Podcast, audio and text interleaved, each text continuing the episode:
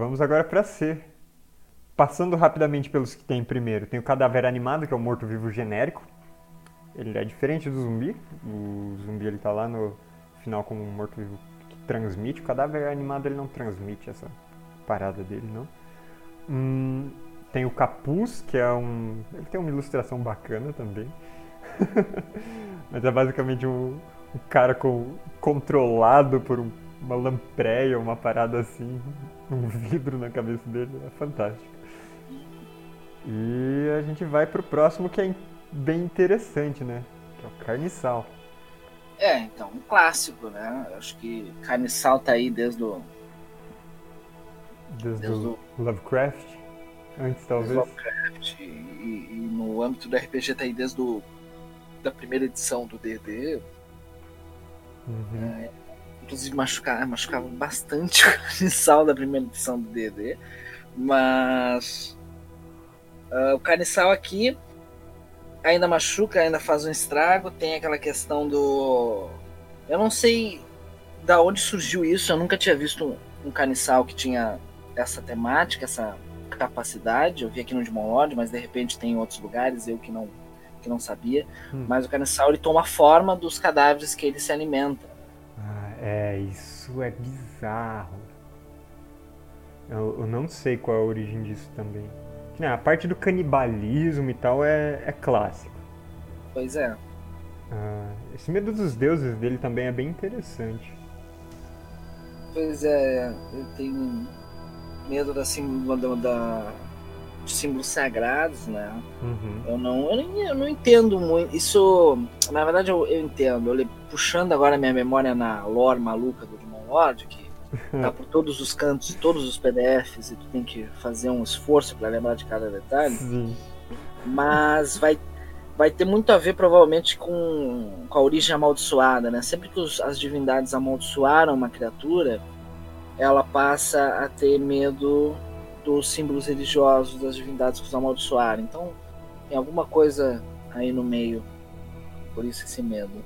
É, é, eu inclusive lá no, no falecido Demoncast BR, a, a gente fala sobre carniçais. Eu inclusive falo sobre carniçais, não lembro mais a lore, mas eu sei que eles são amaldiçoados ah, por, por alguma coisa, por, por divindades, mas por algum motivo que eu não lembro. Lá a gente inclusive fala Uh, é, é, sobre o episódio de. Eu não vou lembrar o nome exatamente, mas é o episódio de, de ancestralidades amaldiçoadas. É, uhum. e, e, lá a gente fala dos carniçais. E aí esse carinha, ele, por isso que ele vem com esse medo dos deuses. Hum. Sim. Uh... Porque depois ele, bate legal, ele tem ali a capacidade de beber sangue, que é dar um dano adicional, te deixar fatigado, que te prejudica. Né? É. Né? Depois o banquete profano, que é se transformar. Mas ele é bem simples, dificuldade 25. Mas eu acho que ele dá para brincar muito com essa questão dele roubar aparência. Aham. Uhum. É, eu acho eu acho legal que o Carniçal ele não é um morto-vivo, igual em outros RPGs. Ele... É. A, as pessoas podem se tornar carniçais. Então, isso inclusive é bem Lovecraftiano. E é. tem inclusive um suplemento, o Flash of the Fallen, que ele permite seu jogador se tornar um carniçal. e aí, já teve alguém numa mesa sua que quis ser um carniçal? Que quis ser um carniçal? Olha, acho que ninguém teve esse desejo estranho, não. Já quiseram ser lobisomem, já quiseram ser vampiro, já quiseram ser muita coisa, mas carniçal, não. Até Moloquim. Não, olha, não sei. Eu, eu Ah, me dá gatilho falar de Moloquim. Eu não quero falar sobre isso. Se alguém tem essa vontade de jogar com Moloquim, eu acho que é algo que não, as pessoas não costumam compartilhar. É algo meio fetiche, sei lá. Molequim é, é, é tabu na minha mesa. Então as é. pessoas não falam. que elas têm medo de sofrer represália. O, o Demon Lord's Companion 2, eu acho que é um livro que você tem que abrir com cuidado. Tem, tem. Não pode botar na mão de jogador, é um perigo. Não. É mais perigoso que o Occult. Mas. Sei também. É. Passamos para os próximos? Eu não, acho que passou. O Carniçal é, ele é. A não ser que tu, tu queira falar de, de ideias que tu tenha para usar ele em, em, aventuras específicas, a gente uhum. passa. É, eu já usei ele como monstro aleatório atacando o grupo de noite e já usei ele como uma certa fonte de informação na campanha, já que né, é uma pessoa que está aí se, se, mantendo pelo canibalismo e fazendo coisas estranhas, fica meio isolado e tal. Mas é uma. Ou já foi uma pessoa, então. É, foi interessante usar como uma fonte de informações e como o grupo interagiu com o Carniçal. É verdade, né? Essa... Ele é um monstro assustador e tudo mais, mas essa criatura é bizonha. Mas ele consegue manter a aparência por um tempo a aparência, uma aparência humana normal e agir normalmente, falar como um, é. uma, um humano não, né? Como uma ancestralidade normal. E então ele tem muitas facetas, muitos usos né, numa campanha, né? Uhum. Se na ficha do monstro diz que ele tem um idioma, eu recomendo pensar em como usar isso, porque é sempre. É, né? Parece só um pequeno detalhe, mas ele, ele indica mais ou menos a capacidade de interação daquela criatura é. com, com os outros jogadores, né? Uhum. Beleza. Então, continuando com as menções honrosas, tem o Catoblepas, que é um, basicamente um bicho grandão, reforçado e venenoso. Não sei, eu fico imaginando ele meio como um hipopótamo, assim, por algum motivo. É, ele é um, ele é um bisão, né? É um bisão modificado. Hum. Um bisão monstro, né? É, tem a, a, ficha dos cavalos também, as mais importantes. Algum dia tem que fazer um vídeo só sobre a ficha do cavalo. cavalo é importante, tanto cavalo como cavalo de guerra. É.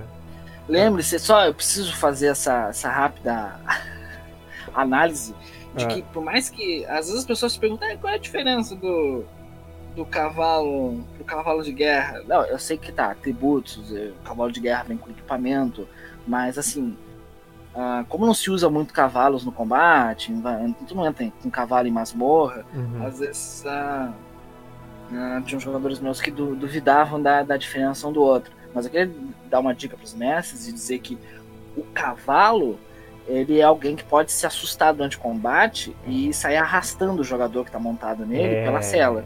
O cavalo de guerra é um animal que está mais acostumado à guerra porque foi treinado para isso. O cavalo de guerra morde. de guerra morde. É, essa é uma ótima dica. Tá, o grupo inteiro feliz que o mestre foi gentil e deu montaria para todo mundo. Olha que legal. Aí você coloca um, sei lá, coloca um, um Bogart no caminho deles. Os cavalos todos empinam e atropelam o grupo. É, basta colocar alguém com uma arma de pólvora. Pode ser o próprio jogador. Dá, fala assim, dá um cavalo para cada um e uma pistola. Isso aí. Mas faz, espera ele dar o tiro e aí pergunta, tá, é cavalo de guerra ou é cavalo? Você não é cavalo. Bom, então vocês vão todos fazer um teste, porque esses cavalos todos dispararam. É, ou se tiver alguém com magia proibida, é ótimo também. Ou... Os inimigos podem atacar cavalo, recomendo. Oh, teve um caso na minha mesa, primeiras sessões, o grupo foi atacado Derrubaram o cavalo, o cavalo tava para morrer, e aí eles capturaram o cara que tinha atacado. Aí o cara que tinha atacado eles tinha uma poção de cura, uma daquelas injetáveis. Eles usaram no cavalo. Uma água chamada Vanessa. Ficou, foi memorável no jogo. Vanessa. É. Mas enfim. Cavalos é isso. Uh, temos centopeia escavadora, um. Nunca usei. Também não. Um artrópode que, né, pode tocar o terror se resolver entrar num personagem. Temos a, a, ficha aqui do Changeling, dificuldade 10, como várias outras ancestralidades. Uh, ele tem aquela habilidade de roubar identidade, que personagens Changeling só ganham no nível 4. É. Que é uma habilidade maneiríssima. Uh, nós temos cílios rastejantes, que é um monstro bem bonito, mas eu também nunca usei. Eu já. Sabe que com frequência, eu não sei porquê, mas eu usei ele com frequência. Uh. Eu não sei porquê. Eu sempre achava temático com as masmorras. Sempre foi dentro de masmorra, geralmente corredor apertado.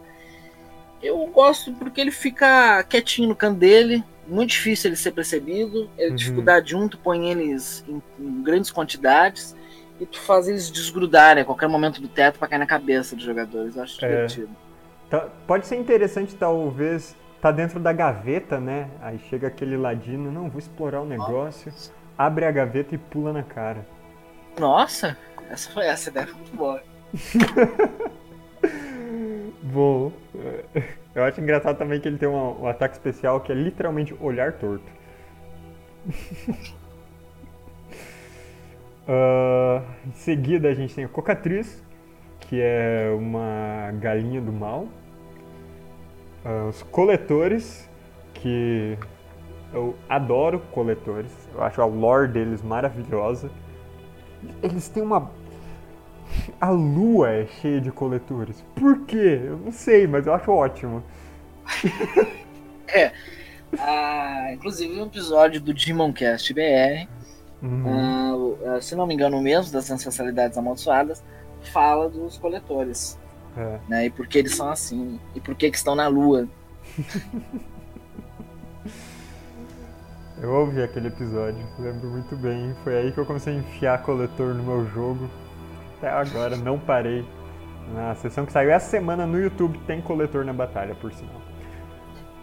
Eu acho eles são bastante temáticos, assim, né? Eu. Geralmente quando eles. Quando eu vou botar eles, eu sinto a necessidade de pensar bastante o contexto deles, na, geralmente naquela zona urbana.